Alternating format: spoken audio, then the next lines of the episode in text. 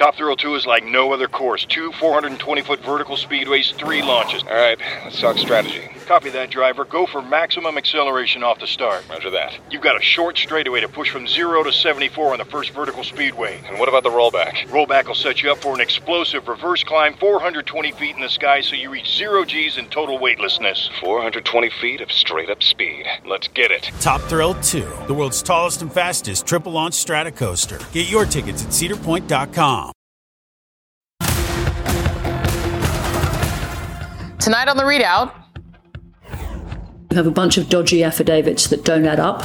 You have um, a group of people with uh, dubious credentials. That's your no characterization. Evidence. That's all your characterization. So far, you've provided no evidence. You might as well whatever. be working for Dominion and Smartmatic. I'm just waiting for you to provide the evidence. Yeah, well, you'll see it in court. That was back in twenty twenty-one. And now we will hear all about it in court. As the Kraken lady, Sidney Powell, accepts a plea deal, agreeing to testify against Donald Trump and the other co-defendants in the Georgia election interference case. Also tonight, the disgraceful Republican House caucus is still leaderless, with Jim Jordan vowing to make yet another embarrassing effort to win the speaker's gavel. Plus, we are just one hour from a major address to the nation by President Joe Biden on the dual foreign policy crises in the Middle East and Ukraine. And we begin tonight with the release of the Kraken, but not in the way Donald Trump was expecting. This morning, we learned that one of Trump's key allies and legal agitators cut a deal with Fani Willis's office in the Georgia election interference case. Attorney Sidney Powell is the second defendant in the sprawling case to reach a deal with prosecutors. Powell pleaded guilty to six misdemeanors for conspiring to intentionally interfere with the performance of election duties. She will serve six years of probation, pay a six thousand dollars fine, and write an apology letter to Georgia and its residents. She also agreed to testify truthfully against her co-defendants in future trials. She already has been doing some of that. Do you understand as a special condition of this uh, sentence that you are to provide what you've already done, a proffer, a recorded proffer to the state, and provide any documents and evidence subject to any lawful privileges asserted in a good faith prior um, prior to entering this plea? I do. Her deal and the subsequent cooperation is the most immediate threat to the former president. It will also be our first real opportunity to hear from a key player from Trump's inner circle about what Trump was truly thinking in the days between him losing the election and the assault on our Capitol. This deal will also be extremely helpful to special counsel Jack Smith. But that does not mean that Powell is in the clear. She is one of the six unindicted co-conspirators in that case. In fact, she is co-conspirator number three. In that indictment, Smith notes that Trump privately admitted to others that Powell's unfounded claims of election fraud were crazy, but he kept pushing those lies publicly and in legal filings anyway. Powell spent hours with Trump and his aides pushing unhinged lies about the election and pushing for breathtakingly undemocratic measures, which included seizing voting machines and suggesting that the very deceased Venezuelan ruler Hugo Chavez was behind efforts to rig the election.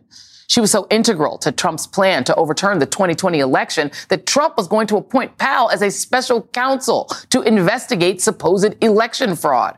Part of the reason for that was her eagerness to appear on television and to push those unfounded claims.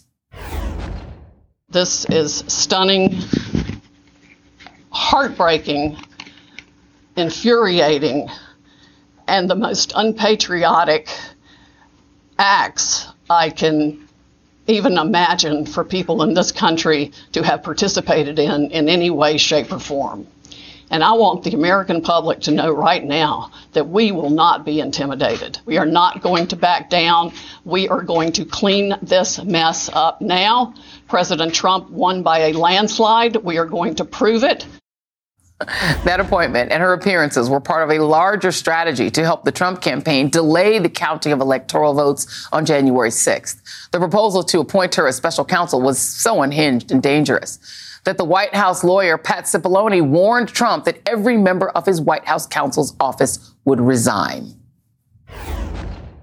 I don't think Sidney, Sidney Powell would say that I thought it was a good idea to appoint her special counsel. I was vehemently opposed. I didn't think she should be appointed to anything. there was a real question in my mind and a real concern, you know, particularly after the Attorney General had reached a conclusion that there wasn't sufficient election fraud to change the outcome of the election, when other people kept suggesting that there was, the answer is, what is it? And at some point, you have to put up or shut up. Just yesterday, Fulton County Judge Scott McAfee denied a, m- a number of motions by Kenneth Chesebro and Sidney Powell, trying to dismiss all of the counts against them ahead of their trial, which is set to start Friday. Now, just for Chesebro, or Chesebro, however he pronounces it. A B C News reported that Chesebro was offered a similar deal back in September, but declined. N B C has now confirmed that reporting. Trump's lawyer, Steve Sadow, issued the following statement in response to Powell's plea deal. Quote, assuming truthful testimony in the Fulton County case, it will be favorable to my overall defense strategy. Interestingly enough, Michigan Attorney General Dana Nessel just secured a cooperation deal with one of the sixteen Republican fake electors in that state. And joining me now is Katie Fang, former Florida prosecutor and host of the Katie Fang Show right here on M S N B C. And Barbara McQuaid, former U S attorney, professor at the University of Michigan Law School and an M S N B C legal analyst. Thank you both for being here. Let me start by playing uh, for both of you ladies Sidney Powell's twenty twenty-one podcast appearance, in which she describes her plan to delay certifying the twenty twenty election. We were filing a twelfth Amendment constitutional challenge to the process that the Congress was about to use under the Electoral Act provisions that simply don't jive with the twelfth Amendment to the United States Constitution. And Justice Alito was our circuit justice for that. Then, you know, everything broke loose and she had to really speed up reconvening Congress to get the vote going before Justice Alito might have issued an injunction to stop it all, which is what should have happened. Talk about the significance of having that person plead out. Is that to me? No, to Barbara. Sorry. I'm coming back to you in a second, Katie, but to Barb first. Um, it's incredibly significant. One is just such an extreme about face. This is someone who is the spokesperson of, you know, releasing the Kraken and all of the things about uh, Hugo Chavez and Venezuela and machines flipping votes. To have her say that she's guilty, that she committed these crimes, is incredibly important. One thing we have not seen yet is the recorded statement, the proffer that she gave to prosecutors that could be used to lock her into her story. Uh, I think some would say, well, Um, she will be cross-examined because of her prior inconsistent statements. Even Donald Trump at one time reportedly called her crazy. And yet when someone is aligned with someone who is on trial, be it Donald Trump or Kenneth Chesebro, uh, prosecutors will typically say, we didn't choose this person to be our witness. The defendant chose this person to associate himself with in this plot. And so uh, by having her testify, certainly you'd have to corroborate anything she has to say with other evidence, but she can be a very powerful narrator because she was in the room where so many of these events occurred. And Katie, I'm coming to you because you were one of the people who helped to confirm this information about uh, Kenneth Chesebro or Chesebro having been offered his own plea deal. Very interesting that he was offered it first. He didn't take it. He would have had to plead guilty to a felony, um, and he, but he would have been able to get his record expunged and pay a ten thousand dollars fine. Talk about his risks now, because he now is going to go to trial tomorrow. That trial starts tomorrow. It was supposed to be the two of them. Now it's just going to be him. Yeah, so let's be clear. We don't know the timing of when these plea offers have been extended, meaning Sidney Powell could have gotten this plea offer before Fair. Kenneth Chesebro, but opted not to take it until the eve of trial. Why? Because as you noted in the beginning to this segment, there have been a series of denials of these motions to dismiss that Judge Scott McAfee in Fulton County has entered against Kenneth Chesebro as well as Sidney Powell. And I also want to remind everybody the following as well. Kenneth Chesebro didn't want to be tried with Sidney Powell and vice versa. They tried to actually be separated from each other when they both filed a speedy demand. And so at this point, Kenneth Chesebro is going to go to trial by himself. Doesn't mean he can't plead out at literally the last minute, but he's going to go to trial by himself. And if that's the case, then he's got serious exposure, because now it'll be the full weight of the state of Georgia with Fani Willis in the entirety of their one hundred something witnesses against just Kenneth Chesebro. But now we're going to add another person to that witness list. That's going to be you know, Scott Hall. Yeah. And as well as Sidney Powell. Right, because Scott Hall took the plea deal first, and this is the the first person to take a plea deal, right? This was the bail bondsman. So now you have the bail bondsman, and you have Sidney Powell, um, Katie. So they're going to be witnesses now against Chesebro, right? Yeah, and if you consider the following, it's a great way of the dominoes falling, right? Because Scott Hall, as a Georgia bail bondsman, his main role was involving the Coffee County breach of the election equipment. He clearly had evidence against Sidney Powell. That was an incentive, I believe, for her to take a plea. Now you've got Sidney Powell, but Sidney Powell is definitely not one of those low-rung co-conspirators. Right. She's the president's lawyer. She's Donald Trump's lawyer. She's the Trump campaign's lawyer. So not only does she have to provide truthful testimony, she has to turn over documents, and those documents are one hundred percent going to implicate Donald Trump, as well as Jenna Ellis, who was standing behind her during that presser, Rudy Giuliani. Remember, these are all co-defendants that have all been charged with RICO. And so under Georgia state RICO law, you don't all have to be planning it all together. Somebody could be doing something in one area of the state of Georgia or another part of the country, and you could be found guilty of RICO. Yeah, and Barb, let, let, yeah, let's get into that, because this is where it gets juicy. I have my handy-dandy copy of the indictment with Ali Velshi writing the uh, foreword for it. Uh, and I, it I'm going to take it with me everywhere I go, apparently, now.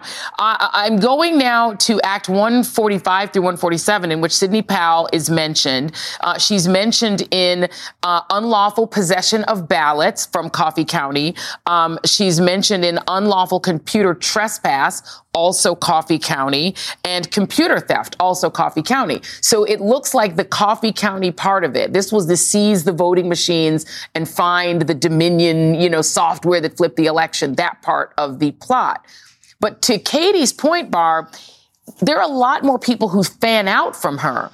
And some people who the White House is, I mean, who the Trump camp has been a little worried about. Jenna Ellis has been saying a lot of stuff, making it sound like she's very unhappy. She's not getting her lawyers paid for.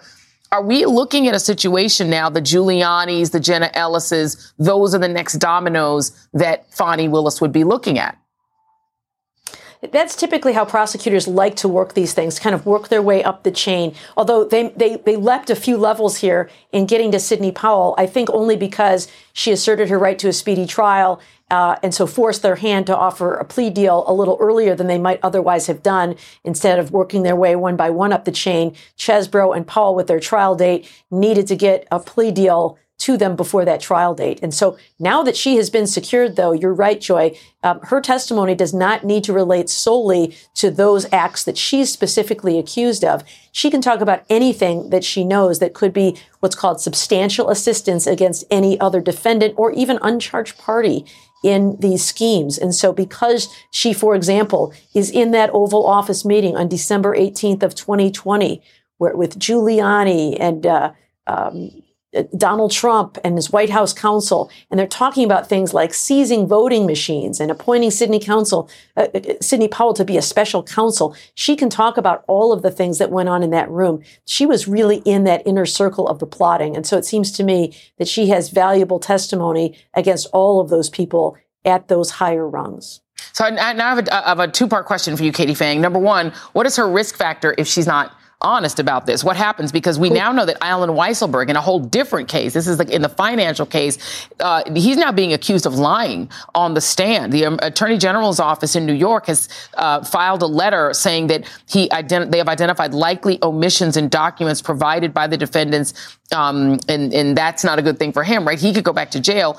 Is this one of those things where she's going to testify, and if she isn't completely truthful, her old charges get reinserted? So that's part one of my question. Part two is, if I'm Jack Smith, uh, how excited am I about Sidney Powell? Because she's not, you know, one of my defendants, but she could be.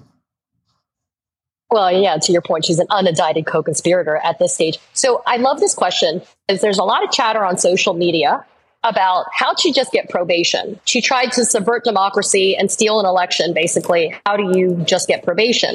Well, under the First Offenders Act in Georgia, she can be put on probation, but if she violates a term of her probation, Joy, then you go back to square one, meaning they can't withdraw that guilty plea and the judge can sentence you as if you had never agreed to the probation in the first place. So all of that exposure for prison kicks back in.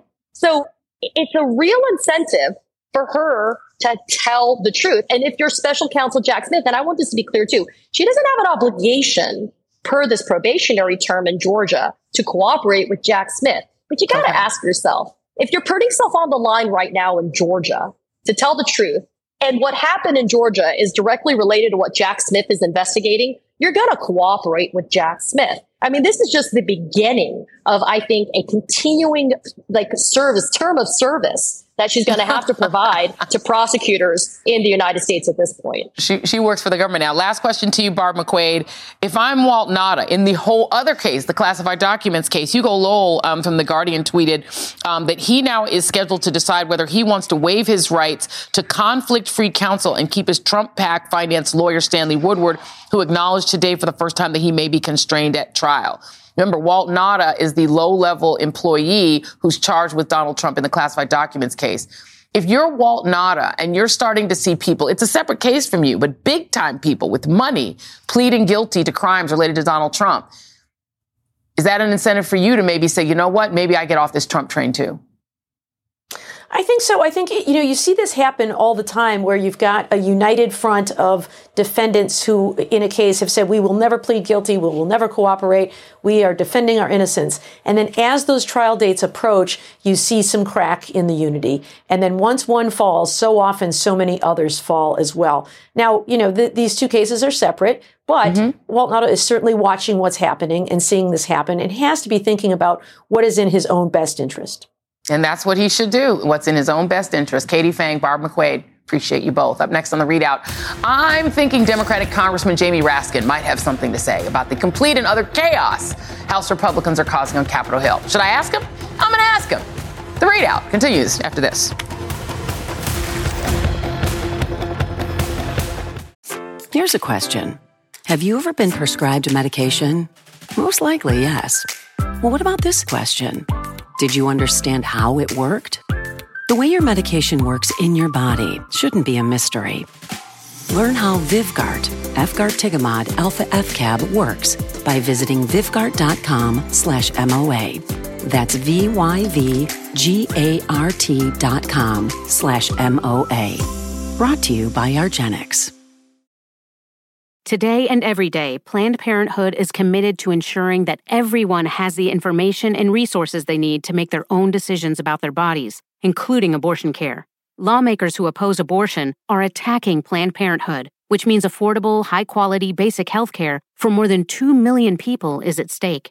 The right to control our bodies and get the health care we need has been stolen from us. And now, politicians in nearly every state have introduced bills that would block people from getting the sexual and reproductive care they need. Planned Parenthood believes everyone deserves health care. It's a human right. That's why they fight every day to push for common sense policies that protect our right to control our own bodies and against policies that interfere with decisions between patients and their doctor. Planned Parenthood needs your support now more than ever. With supporters like you, we can reclaim our rights and protect and expand access to abortion care. Visit PlannedParenthood.org slash future. That's PlannedParenthood.org slash future. There are only two portions of the Constitution that reference the Speaker of the House. Article one, Section two states that the House of Representatives shall choose their Speaker and other officers and shall have the sole power of impeachment. And the twenty-fifth Amendment describes the Speaker's role in presidential succession if the president is incapacitated as the second in line to the role. And then there is what you might call the Nancy Pelosi rule, which is the Speaker should never bring something to the floor that doesn't have the votes. Republicans don't seem to know either of those things. Today, they wasted another entire day fighting amongst themselves, only to arrive right back where they started, speakerless. Lacking the necessary two hundred seventeen votes, Jim Jordan temporarily backed off his speaker quest, agreeing to get behind a proposal to empower interim Speaker Patrick McHenry until January third, while Jordan would remain Speaker designate. The closed-door meeting went so well, former Speaker Kevin McCarthy reportedly screamed at Matt Gaetz while another member lunged at Gaetz. The effort to empower McHenry and have some semblance of a functional House fell apart among Republicans, in part because it would require Democratic votes. I think this is the wrong thing to do. Our Republican voters worked very hard to give us our majority, and this conference is broken. I worry that it might actually exacerbate the the divide we see in the caucus right now. It's absurd. But they, it's but the biggest F U to Republican voters I've ever seen.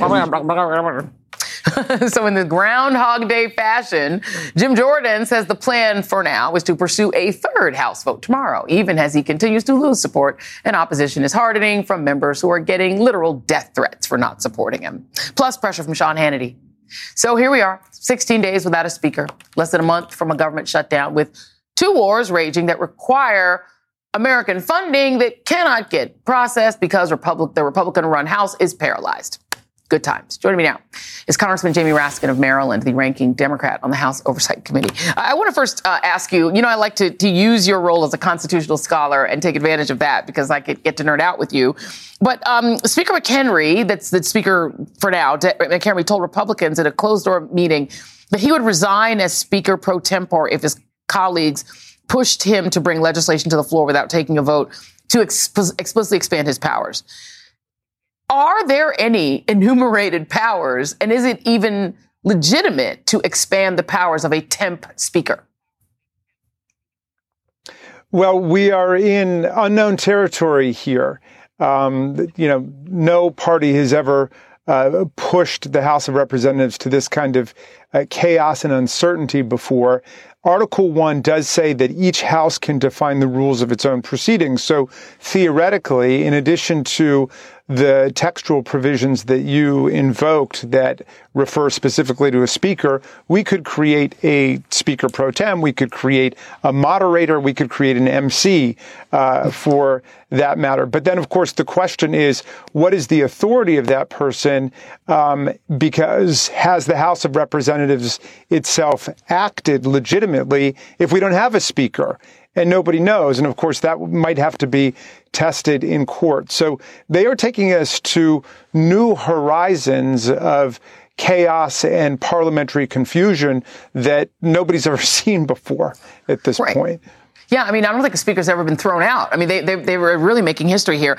The other sort of thing that has been notable about this mess have been the the tactics of pro-Jordan forces, and we don't know who specifically is doing it, but the death threats. Representatives Marionette Miller, Meeks, uh, Drew Ferguson, they both got death threats for not voting for Jordan.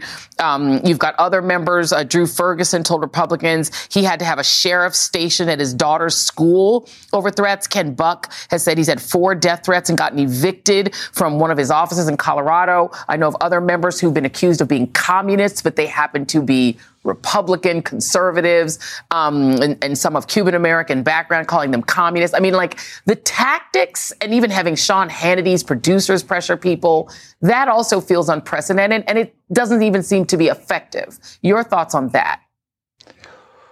Well, this goes back to January the sixth, Joy, because if you fail to renounce and denounce political violence in very clear and explicit terms, it's going to come back to haunt you. So first they come for Vice President Pence and Nancy Pelosi and the Democrats, and then they come for Liz Cheney, and they come for Adam Kinzinger, and then eventually they come to you. Anybody who does not completely toe the line of the Trump sycophantic MAGA right. And that's where we are now. There will be death threats. There will be intimidation. There will be political threats. Um, there will be calls uh, threatening violence to people's homes, to their offices if they don't toe the line. And of course, um, Jordan's forces want to now put the, you know, the, the pedal to the metal uh, and go forward again tomorrow, thinking this by, this may be the point of maximum fear and intimidation, and they might not be able to recover, you know, whatever progress they've been made, they've been able to make up over the last day. I understand that Steve Bannon Um, has been uh, exhorting his followers to turn up the heat in people's district offices, in their D C offices, and so on. But it's giving more Republicans a glimpse of the kind of intimidation and fear tactics that have been unleashed against anybody who stands in the way of Donald Trump and his preferred followers in Congress. I'm glad that you invoked uh, January sixth, because uh, Rachel Maddow was on with us last night, and she had a very interesting take and theory on why the, the purpose of all of this, what it may be. Take a listen. Having Patrick McHenry be, be named speaker without yeah. voting for him does not work in the American system of government. That is not a way out of this.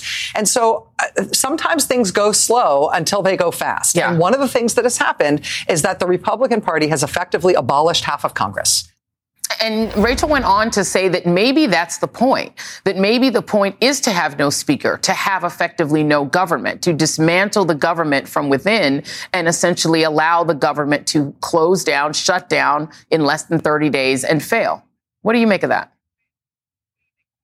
Well, it goes back to Steve Bannon, who said when the first uh, Trump nightmares began to uh, sick themselves on the American people, we're going to deconstruct the administrative state, we're going to deconstruct the deep state. And of course, what they're really talking about is dismantling the Constitution of the United States. And that's why at every turn, we're just trying to defend essential constitutional functions. We want to pay the bills of America and not default on our creditors. We want to keep the government open and running rather than shut the government down. We want to make sure that the winner of the presidential election actually gets to take office rather than the loser through a series of outrageous tricks and maneuvers and violence. And so this is where we are. Um, Donald Trump and Vladimir Putin have set the stage for what we're living through now, which is uh, no fidelity to the Constitution, no commitment to democracy, but rule or ruin. That is the dictum that inspires the extreme right in America. They're either going to rule over all of us or they're going to ruin our opportunity to meet the needs of the people through government. Yeah, it is it is pretty frightening. I do want to, while I have you here, since you were on the January sixth committee, give you an opportunity to comment on Sidney Powell uh, pleading out, um, pleading guilty uh, to now misdemeanors in the state of Georgia. Your thoughts on that? Well, you know, there were so many criminal offenses that were committed at so many different levels, at the state level, at the federal level, by Um, a lot of the key participants in these events, that it doesn't surprise me that they will start to plead out in the hopes of um, escaping real justice and accountability um, in the process. So um, there are lots of crimes that are uh, obvious at this point. Um, it's very clear that th- what was attempted on January sixth was a political coup, and that political coup was backed up by a violent insurrection that drove the House and the Senate out of our offices. But it had been taking place for many weeks um, and at different levels, and I think that all of these offenses are coming to light. I feel proud of what we did on the January sixth Select Committee, because even though we didn't have the power to prosecute anyone, we did have the power to tell the story, and it's that story that set the factual predicate for the prosecutors to engage in prosecutions all over America now. Uh, indeed. Uh, Congressman Jamie Raskin, thank you very much. We appreciate your time. And coming up, the latest on the incredibly dangerous and divisive conflict in the Middle East ahead of President Biden's primetime Oval Office address, which begins in about half an hour. We're back after this. Top Thrill two is like no other course. Two four hundred twenty foot vertical speedways, three launches. All right, let's talk strategy. Copy that, driver. Go for maximum acceleration off the start. Roger that. You've got a short straightaway to push from zero to seventy-four on the first vertical speedway. And what about the rollback? Rollback will set you up for an explosive reverse climb four hundred twenty feet in the sky, so you reach zero G's in total weightlessness. four hundred twenty feet of straight-up speed. Let's get it. Top Thrill two, the world's tallest and fastest triple-launch strata coaster. Get your tickets at cedar point dot com. Hey, it's Mel Robbins. Let's cut to the chase. There is a change you want to make right now, but you're waiting to feel motivated. You don't need motivation. You've got me. You can change your life anytime you want. And when you're ready, the Mel Robbins Podcast is here to help you with inspiration and simple science-backed tools to help you create a better life. Listen to me, and you'll feel motivated, all right. Listen and follow the Mel Robbins Podcast on Apple Podcasts, Spotify, or wherever you listen to podcasts.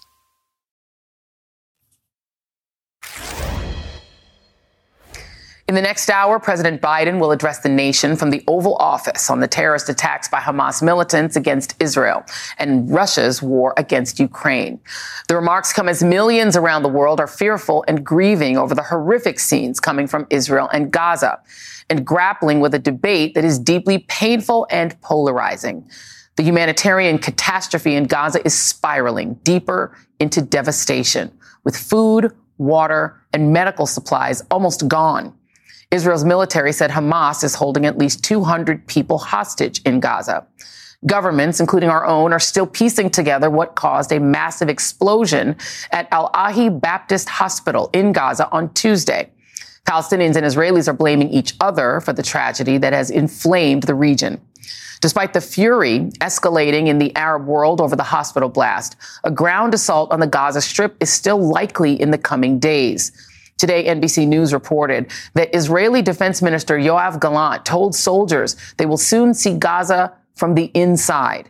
Meanwhile, protests have erupted from coast to coast here in the U S, including the loud but peaceful rally on Capitol Hill Wednesday by hundreds of Jewish protesters demanding a ceasefire. The fog of war is thick in what remains a horrific and deadly situation in Gaza.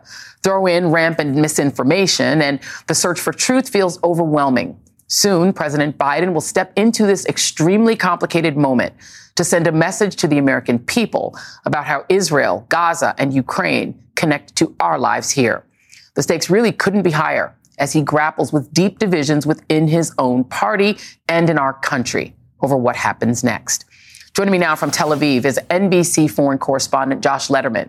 Also joining me, Ayman Mohyeldin, host of Ayman on M S N B C. Josh Letterman, let me go to you first. Um, give us the latest on the humanitarian situation in Gaza and the preparations for what does seem likely to be a ground war there. Yeah, well, this is a moment where we are really seeing two conflicting uh, impulses and moves in this conflict, because at the same time that we are seeing some of the strongest signs from Israel that that ground incursion could be imminent, we are also seeing glimmers of hopes that there could be at least some temporary uh, improvement in terms of getting that humanitarian aid. So just as today uh, we saw, as you mentioned, the defense minister uh, meeting with Israeli troops on the border, telling them, you're going to see Gaza soon from the inside. We saw Uh, Prime Minister Netanyahu, who also went down to uh, the border with Gaza uh, to really kind of rile up the troops and give them a pep talk. He asked them, you know, are you ready to go in? Uh, they replied, uh, you know, very enthusiastically, we are ready. We are going to be victorious. Uh, and Israel has really been amassing troops, even in the last twenty-four hours, uh, ready to pounce at any point in time. But yet at the same time, uh, we are also hearing that there could be a possibility that that long delayed reopening of the Rafah border crossing with Egypt could come tomorrow. In fact, the U N Secretary General, he is now on the ground in Egypt, where he had a chance to meet with President Sisi today. Uh, Secretary General Antonio Guterres saying that he is there to witness these preparations for getting uh, that border opening uh, reopened. And so there's some hope that maybe that could happen tomorrow. But the time uh, is very narrow, because the widespread assumption here on the ground, Joy, is that once Israel goes in uh, with a full-on ground invasion uh, of Gaza, that is going to make it that much more difficult to get humanitarian flowing through any of the border crossings uh, with Gaza. And just today, uh, we saw a number of additional hospitals there have to cease activities. They shut down because they are simply out of fuel. Uh, Ayman, you've reported from Gaza. You know um, this area very well. So if we can just put the map back up, as you just described to us, you know, what people will be facing if you have the Israeli army marching in from the north. You can see the south is shut, and then they are surrounded by the Mediterranean Sea, which they cannot uh, access, um, but for a few feet or a few mile, you know, a few um, yards into the sea. Um, there's nowhere for Gazans to go. How does it look if there's a full-on ground invasion inside the Gaza Strip? Well, we kind of got a glimpse of that back in two thousand eight, two thousand nine during Operation Cast Lead. In fact, right in the on the map there on the screen, that white line that divides the northern part from the southern part of the Gaza Strip is where Israel actually roughly divided the Gaza Strip back in two thousand eight. They had a column of tanks move all the way to the coast and divided the north from the south. Uh, and it seems right now, just based on what the Israeli military has told Palestinians in Gaza to do, is to move to the south, which means their focus perhaps is going to be on the north. But herein lies a little bit of the contradiction with within some of the Israeli statements for a few reasons. One, uh, Israel has been bombing the South, even though it has told millions of uh, Palestinians, or at least a million Palestinians, to move to the South. Uh, airstrikes are still taking place in areas like Khan Yunis and in Rafah, where uh, thousands of Palestinians have huddled and gathered thinking that they were going to be uh, safe for that time being. So there is a little bit of a disconnect there between what the Israeli military is telling Palestinians to do and what the military is doing with its actions. The second part is uh, the Israeli military has been very clear about this. They believe that Hamas has been hiding in the civilian populations of Gaza. When you tell the civilian population of Gaza to move south, if you believe that Hamas is hiding within the civilian population, then it also raises questions as to whether or not Hamas is simply going to move with the civilian population to the south. So there is the argument, the belief that if Israel does move into the northern part of the Gaza Strip and Hamas has moved to the southern part of the Gaza Strip, Israel may not find what it is looking for, which is to destroy Hamas or to find Hamas leaders or figures that they are going to look for. Now, if Hamas stays in the northern part of the Gaza Strip and Israel goes on, uh, then it's going to be a very challenging battlefield dynamic. It is an urban warfare setting. Hamas is believed to have built a very sophisticated and complicated network of tunnels. And many believe Hamas, and certainly Hamas has been saying this uh, publicly, they want the Israelis to enter into this urban warfare where they believe they will have uh, a tactical advantage based on what they can do underground and, and their ability to maneuver in some of these urban areas. So uh, a lot of questions and certainly not a lot of clarity as to what the objective of the military is, not because the Israelis haven't said they are going to destroy Hamas, but certainly because a lot of questions remain about what that actually looks like and what happens the day after. Um, I know we are out of time, but Josh Letterman, it, it, there's also some reporting that there's the emphasis is more on destroying Hamas than on finding the hostages. Is that accurate reporting? Well, certainly the Israelis would dispute that. They say they are focused on both. But I think inherent in that is a lot of logistical questions about how you do that. Is that even, are those two goals essentially mutually exclusive? That is one of the real tragedies of this whole situation. There is an understanding, a, a, an acknowledgement within, I think, the Israeli military establishment right now that if they are going to carry out the mission that Prime Minister Netanyahu uh, and the defense uh, sector here has outlined, that that is going to increase the likelihood that some, if not all, of these hostages are not going to be yeah. able to be coming home safely. Uh, Josh Letterman, Ayman Mohyeldin, thank you both very much. And uh, when we come back, I'll be joined by my colleagues Chris Hayes and Jen Psaki as we await President Biden's Oval Office address, which is scheduled to start in about twenty minutes. Back in a sec. At the top of the hour, President Biden will deliver a rail, rare over Oval Office address to the nation, where he's expected to appeal directly to the American people to stand by Israel in its war against Hamas and Ukraine in its war against Russia, while also making the case for billions of dollars in aid to both countries. It comes just one day after Biden's trip to Israel, where he met with Prime Minister Benjamin Netanyahu and also brokered a deal to deliver hum- humanitarian support to Gaza. It also comes as the president's response to the war has garnered mixed reaction here at home. His handling of the conflict has been praised by centrist Democrats and even some Republicans, but has also received criticism from the more progressive wing of his own party, including some members of Congress. One official from his own State Department even resigned in protest. Joining me now are two of my wonderful M S N B C colleagues, Chris Hayes, host of All In, and Jen Psaki, former press secretary in the Biden White House and host of Inside with Jen Psaki. Hard to choose who to go to first, but I'm going to do ladies first because that's the easiest way to go. So I'm gonna, and you're here at the at the desk. And so, um, Jen, what do we expect to hear from the president uh, tonight? What do you think?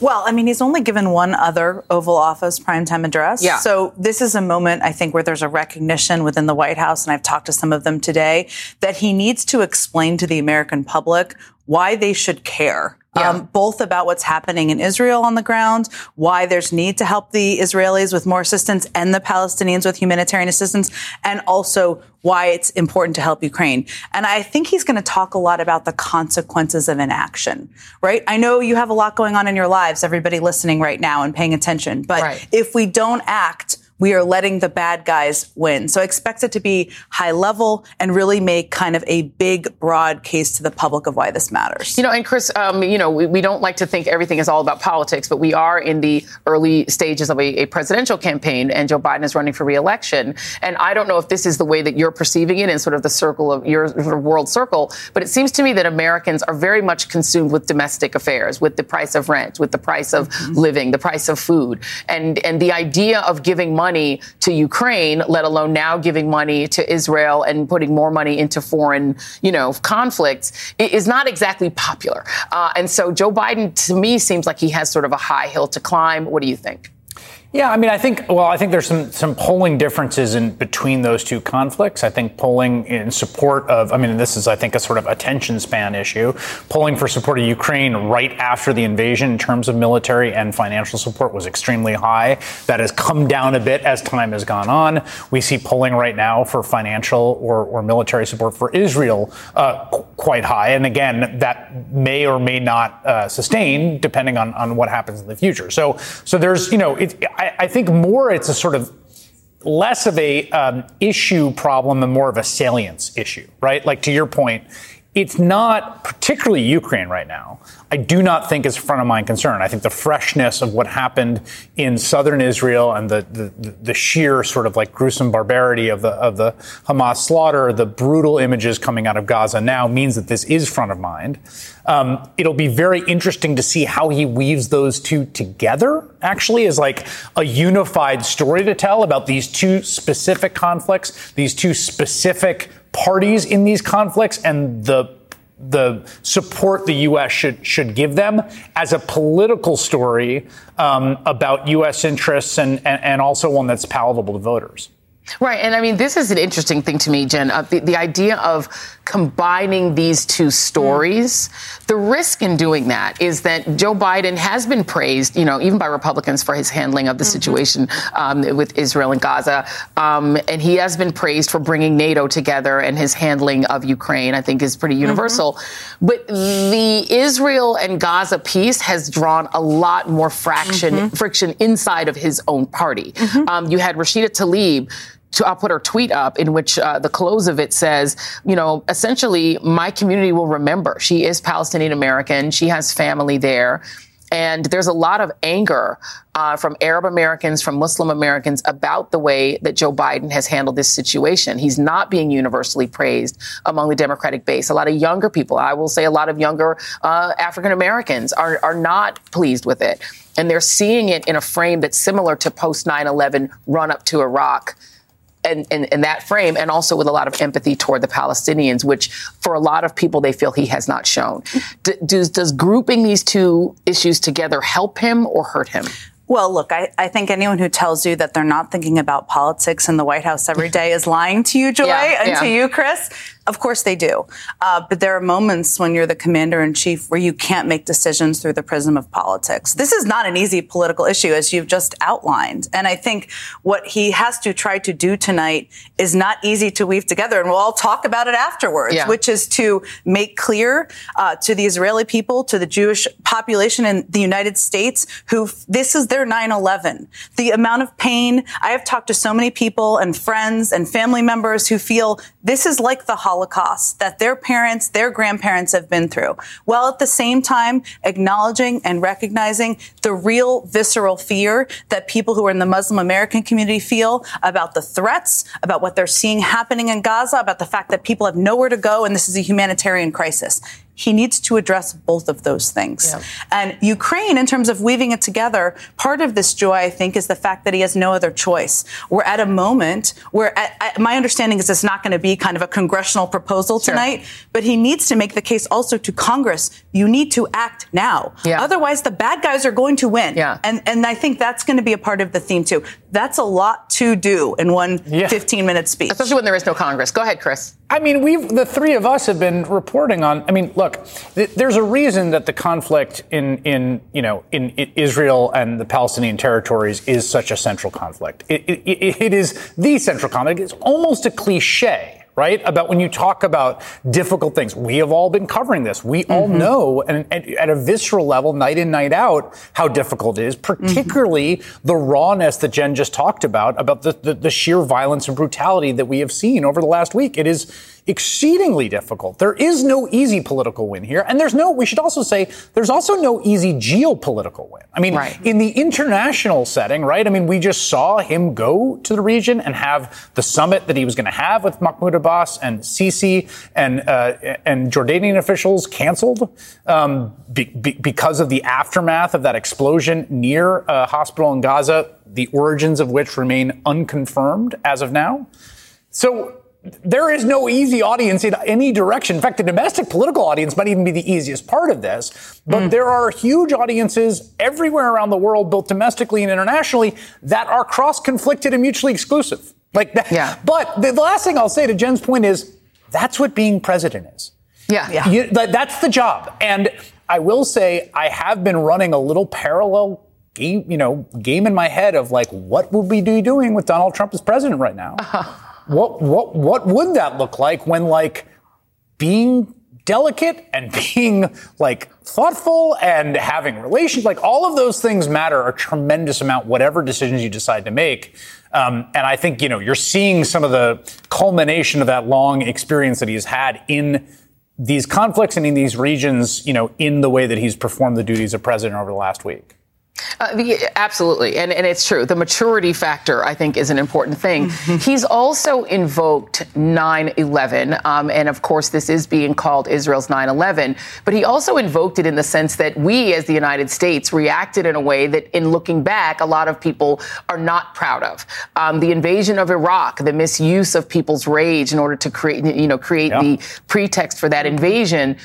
As we're looking at a potential ground war in the Gaza Strip, uh, which will kill a lot of people. That is a packed community of already refugees. To you, Chris, first, uh, how does he navigate that? I mean, that's the thing that I think is, to me, the, I, I sort of know, I, I have a sense of what he's going to say about Ukraine. I have a sense of what he's going to say about the Hamas attack. I have yeah. a sense of what he's going to say about the humanitarian situation. That question is, to me, the one that I'm most looking for. I mean, John Kirby, spokesperson for the National Security Council, said something a week ago. We are not going to backseat drive how the Israelis do this. There was reporting about, uh, you know, um, wires going out to State Department employees not to talk about de-escalation. That was week one. We have seen a significant alteration of that language from the White House in mm-hmm. week two. In the run-up to the president's appearance in the region, the nine eleven quote that you talked about, Which, what version of that, what splitting of the difference we are going to get here tonight, to me, is is sort of the biggest open question that I don't actually know the answer to, but I'm going to be looking yeah. for. And I, and for, for you, for the domestic political audience here, um, Jen, you know, the White House started out um, denouncing Democratic members of Congress for, um, you know, and the statements that they put out decried the loss of human life on both sides mm-hmm. and called for de-escalation, and they were denounced by the White House. How does uh, Biden approach the fact that there were, you know, there were five hundred Jewish Americans in the Capitol protesting and demanding peace literally yesterday? three hundred of them were arrested. And, you know, Marjorie Greene was calling them the sedition, the true sedition. How does he navigate that? Because inside of his own party, there are people who don't feel the way he does. Well, first, I mean, Marjorie Taylor Greene will not be in the speech. I think we can all bet on that. Thankfully. I, I do think, Joy, that what I also think we should hear from the nine eleven quote, which I think is the most important thing he's said in the sure. last twenty-four hours, totally agree. Is also a concern about what is happening on the border with Lebanon, which is not, we, we he is concerned about, I know they are concerned about in the White House. And when he's talking about reaction, he's talking about, of course, the Israelis and what they're doing in Gaza. Sure. He's also talking about the impact on that globally, given there are a number of people, including Republican candidates, yeah. who are calling for a war with Iran. Yes. So that is another component that I th- certainly think we could listen for in the speech. I'm going to give you the last word, Chris, because you are th- there's, this is also a handoff. This is my long handoff. I'm going to give you the last word. Yeah, to Jen's point, I mean, the, the, the, one of the most pressing things, and I've talked to some U S officials and, and other seasoned diplomats over the past week. Um, one of the most pressing things is this notion of regional conflagration, um, other parties getting involved and things going and spiraling from there. And part of what is the tipping point of that is going to be what happens in the next few days and what the president has community, pu- communicated privately to the Israelis about how they the, how they undertake this. Yeah, and Jen, uh, I want to thank both of you, Chris Hayes, Jen Psaki. Uh, it's been wonderful to be here with you here at the end of all things. Uh, if you guys don't know that quote, look it up. It's it's a great movie. Uh, thank you both. We'll see you again after President Biden's address to the nation. Top Thrill two is like no other course. Two four hundred twenty foot vertical speedways, three launches. All right, let's talk strategy. Copy that, driver. Go for maximum acceleration off the start. Roger that. You've got a short straightaway to push from zero to seventy-four on the first vertical speedway. And what about the rollback? Rollback will set you up for an explosive reverse climb four hundred twenty feet in the sky so you reach zero G's in total weightlessness. four hundred twenty feet of straight-up speed. Let's get it. Top Thrill two, the world's tallest and fastest triple-launch strata coaster. Get your tickets at cedar point dot com.